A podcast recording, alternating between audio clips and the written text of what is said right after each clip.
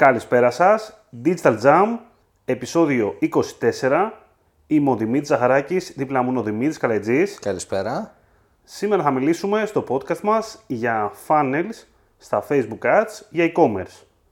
Δηλαδή θα αναλύσουμε για κάποια συνηθισμένα μοντέλα που λειτουργούμε όταν έχουμε ένα e-shop μέσα στα Facebook Ads. Έχουμε φτιάξει και ένα επεισόδιο για funnels στο AIDA. Οπότε μπορείτε να τρέξετε να ακούσετε αυτό αν δεν γνωρίζετε τι είναι το funnel, τι είναι ένα funnel. Θα σας δώσει μια ιδέα για το πώς είναι ένα συνηθισμένο funnel στο marketing. Πάμε λίγο να δούμε πώς θα το χωρίσουμε τώρα εμείς. Στο μυαλό μας, όταν εννοούμε funnel, καταρχήν εννοούμε ότι πάμε από ένα πολύ ευρύ κοινό σε ένα πολύ συγκεκριμένο. Στη περίπτωση τώρα που έχουμε ένα e-commerce, έχουμε ένα άγνωστο κοινό σχετικά, η οποία με παρόμοια ενδιαφέροντα, ας πούμε, πάνω-πάνω, ή look-like κοινό, με τους αγοραστές μας. Μετά κατεβαίνουμε και πάμε σε ένα επίπεδο πιο κάτω, ας πούμε ότι είναι αυτοί που έχουν δει το προϊόν του e-shop μας, πιο κάτω. Το ίδιο το e-shop μας. Ναι. Πιο κάτω μπορούμε να πάμε στο add to cart, το οποίο είναι ένα πιο, σίγουρα πιο κοντινό κοινό στους αγοραστές. Μετά πάμε στους αγοραστές και μετέπειτα υπάρχει και άλλη μια γραμμή, μην το ξεχνάμε ποτέ, που είναι οι αγοραστές, ώστε να κάνουμε ξανά δηλαδή retargeting εκ νέου, ή να τους ενεργοποιήσουμε ξανά, να κάνουμε reactivate σε ένα παλιό αγοραστή που έχει περάσει καιρός και ξέρουμε ότι έχουμε ήδη μια loyal σχέση μαζί του και μπορούμε να το ξαναφέρουμε κοντά στο e-shop μας. Τώρα, Δημήτρη, πώς μπορούμε να το αναλύσουμε λιγάκι αυτό τώρα? Πάμε να δούμε λίγο αυτό το μικρό funnel στην πράξη. Παραδείγματος χάρη, αν στείναμε σήμερα ένα λογαριασμό, πώς θα τον στείναμε, Δημήτρη? Εγώ σίγουρα θα χρησιμοποιούσα όλα τα objective που μου δίνει το Facebook, σχεδόν όλα βασικά. Κάτσε, γιατί τώρα κουβέντα, είναι βαριά κουβέντα. Δηλαδή, δεν θα έκανα like campaign, δεν θα έκανα, ας πούμε, εντάξει.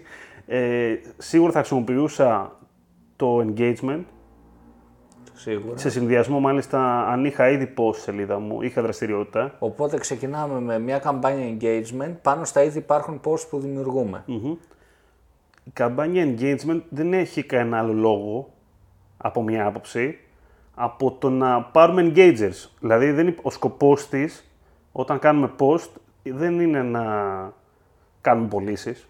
Μπορεί να γίνει, αλλά εντάξει, δεν είναι αυτός ο σκοπός σε μια καμπάνια engagement. Ο σκοπός είναι να κάνουμε engagement, έτσι, με τους χρήστες.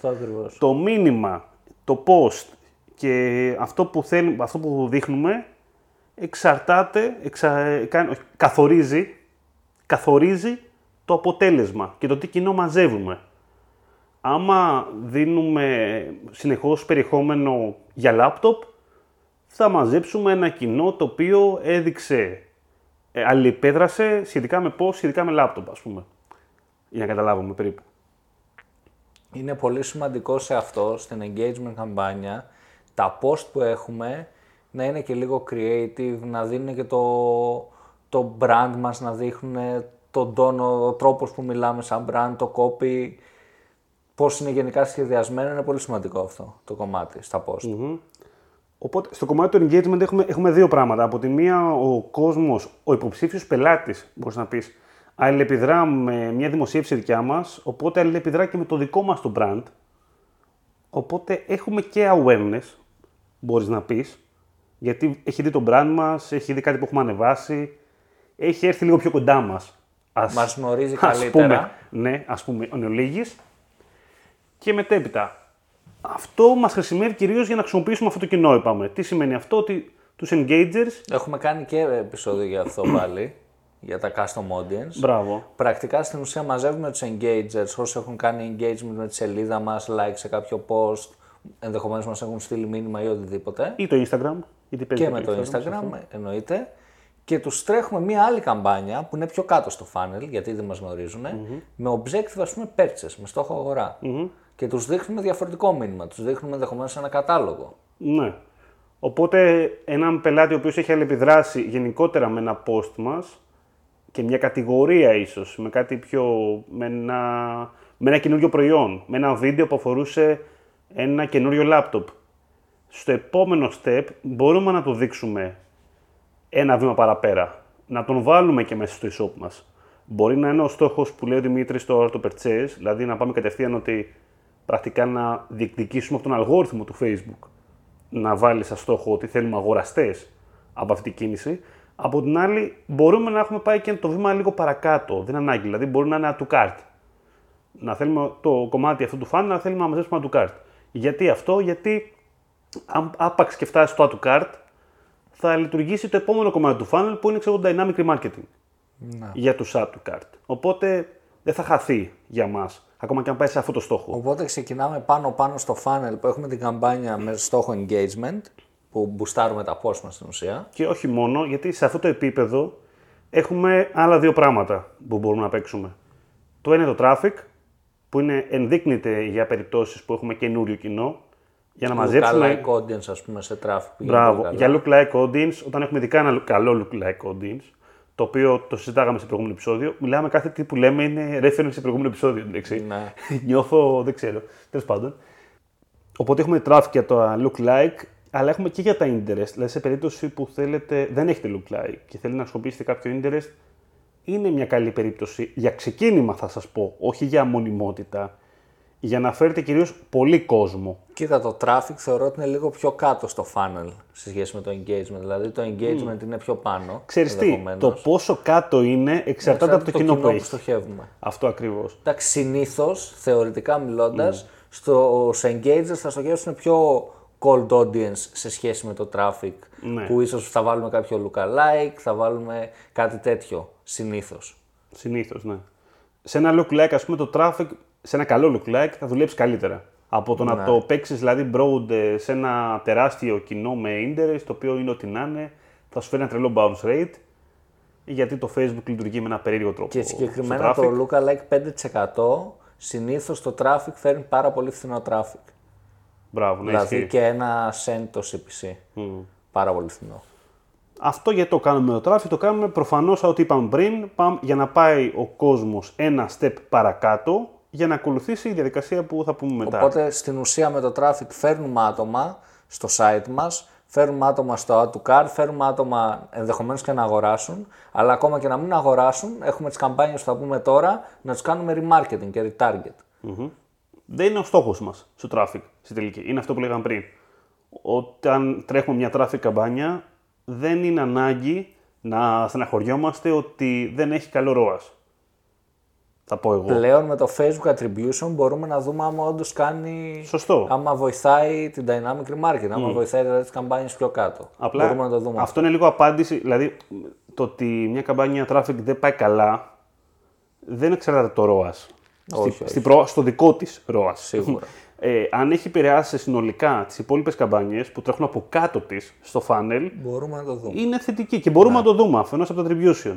Έτσι. Αυτό είναι σημαντικό να το γνωρίζουμε.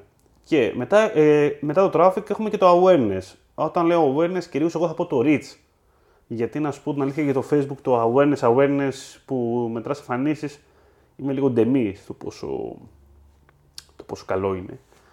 Προτιμώ το reach με την έννοια ότι είναι λίγο πιο χαρτογραφημένο.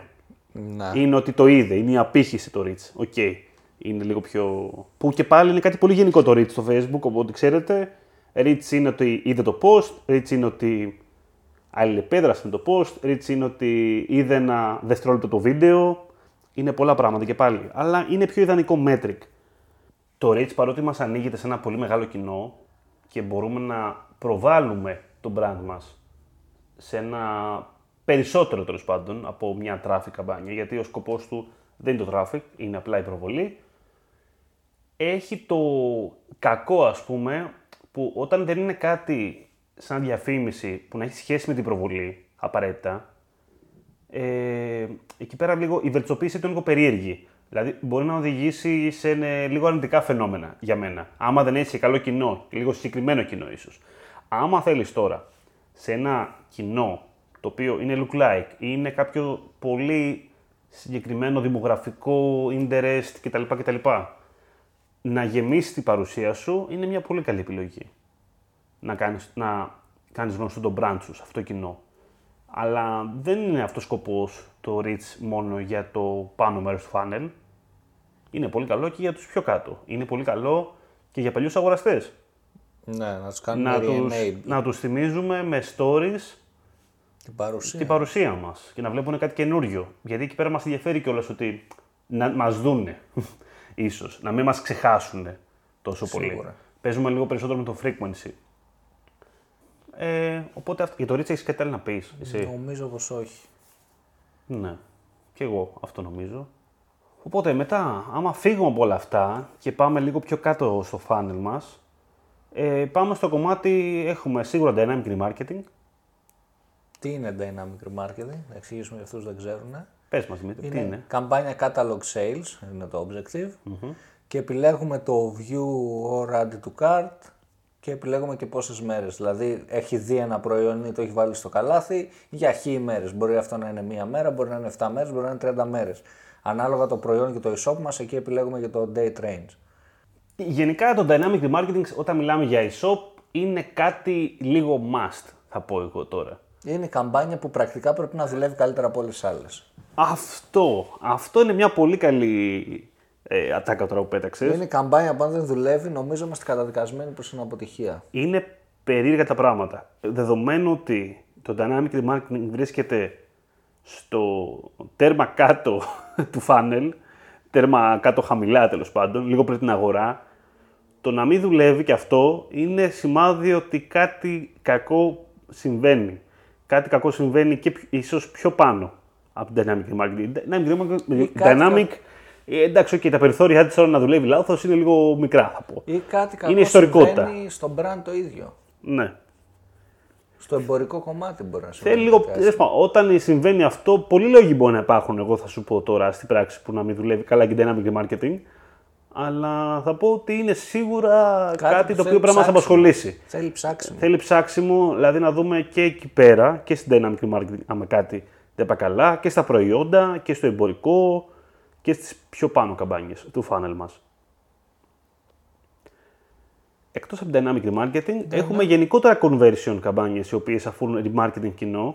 Μπορούμε να κάνουμε στους visitors 180 ημερών, μπορούμε να κάνουμε σε αυτούς που είδαν ένα προϊόν στις τελευταίες 180 μέρες. Αυτό λίγο εξαρτάται. Τώρα, αυτό με τις μέρες που σας λέμε, λίγο εξαρτάται με το business. Ένα business το οποίο δεν αφορά συχνές αγορές, δεν έχει ανάγκη να τον ζαλίζουμε, ας πούμε, κάθε 15 μέρες. Τα περισσότερα μέρες e-commerce θεωρώ ότι μπορούμε να ξαναγοράσει ο πελάτης. Δηλαδή, εκτός και αν μιλάμε για αμάξια. Στην ένδυση θα σου πω ναι. Όταν πάμε σε ένδυση, πιο περίεργες κατηγορίες. Κοσμήματα, τα περισσότερα δηλαδή και τα πιο σύνηθες που θα συναντήσουμε. Τι εννοείς για κοσμήματα, ότι είναι πολύ συχνοί αγοραστές, λες τώρα, ή ότι. Πολύ συχνές περιπτώσεις shop. Με κοσμήματα, δηλαδή εγώ έχω τρέξει αρκετά και έχω δει να τρέχουν συνεργάτες με κοσμήματα, υπάρχουν πολλά και θεωρώ ότι αν κάποιος αγοράσει σήμερα μπορεί να αγοράσει σε 60 μέρες σαν ένα κόσμημα. Εντάξει, το άνοιξε λιγάκι, είπες 60 μέρες, κάτσε λίγο πριν, είχες πει κάτι πιο σύντομο και ανησύχησα. Γι' αυτό είπα. Εκεί με τρόμαξες. Λέω κι εγώ. Γενικότερα υπάρχουν περιπτώσεις, αναλόγως στο business, που μπορεί να μιλάμε για κάτι πολύ ανά εβδομάδα, μπορεί να μιλάμε ανά πιο μεγάλο διάστημα. Όλο αυτό ρυθμίζεται ούτως ή άλλως μέσα από τα audience και από τα adset που έχουμε. Τώρα, άλλο πολύ χρήσιμο στη δομένη φάση, ειδικά για την περίπτωση του reactivate και αυτό που λέγες τώρα και εσύ, να επαναφέρουμε παλιούς αγοραστές, είναι το cross-selling. Το cross-selling και μέσα από το κατάλογο του Facebook. Πολύ δυνατή. Είναι πάρα πολύ δυνατό. Είναι πάλι catalog sales το objective. Απλά επιλέγουμε cross-sale.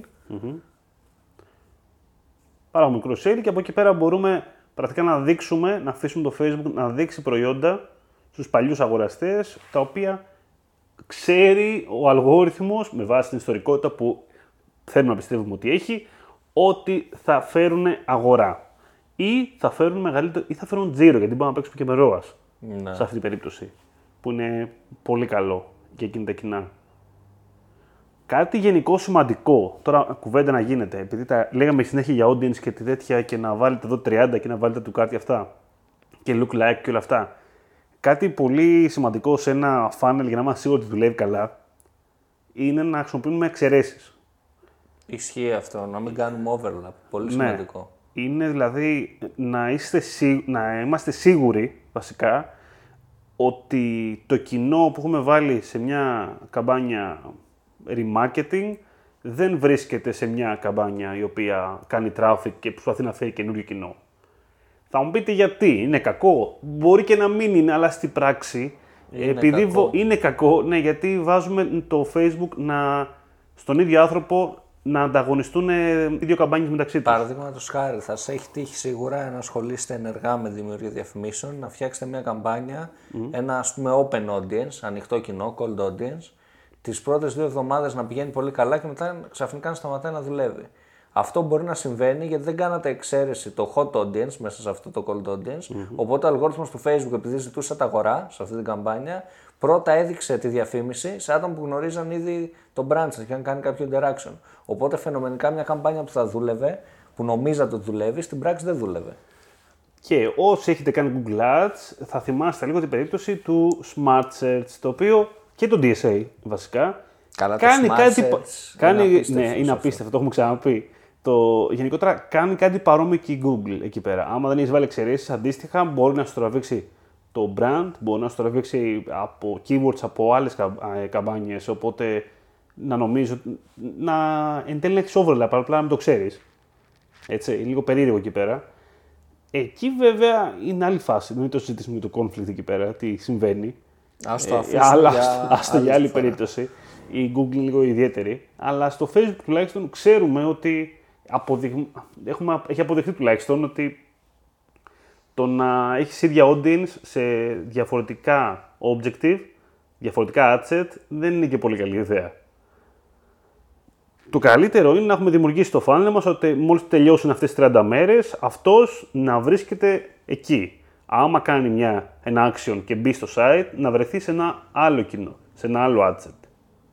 Άμα κάνει αγορά, να βρεθεί σε ένα άλλο adset και ούτω καθεξής. Δηλαδή να έχουμε δημιουργήσει, να έχουμε σχεδιάσει την πορεία του χρήστη.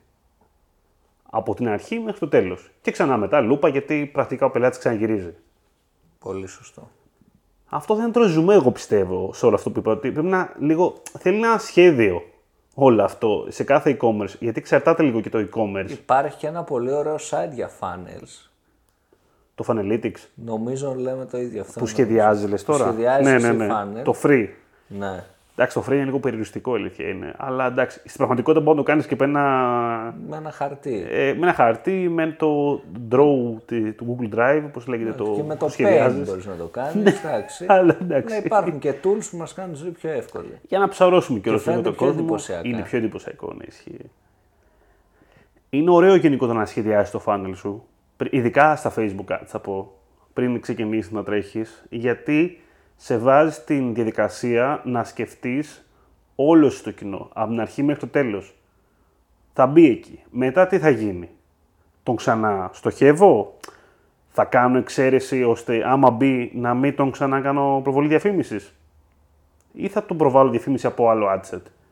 Όλα αυτά είναι πράγματα τα οποία πρέπει να τα σκεφτούμε. Ειδικά σε ένα e-commerce. Γιατί μιλάμε για τα πράγματα γίνονται λίγο και γρήγορα στο e-commerce. Στις περισσότερες περιπτώσεις. Δηλαδή πρέπει όντως να γίνει η ροή να είναι σταθερή. Δεν μπορούμε να πιστεύουμε ότι εντάξει, θα περιμένουμε, θα το βρει ο αλγόριθμος και τέτοια. Ας πούμε, εντάξει, το Facebook θα το κάνει, θα παίξει μπάλα μόνο του, ξέρω εγώ. Δεν είναι τόσο εύκολο μερικές φορές. Ακόμα δεν είναι τόσο εύκολο.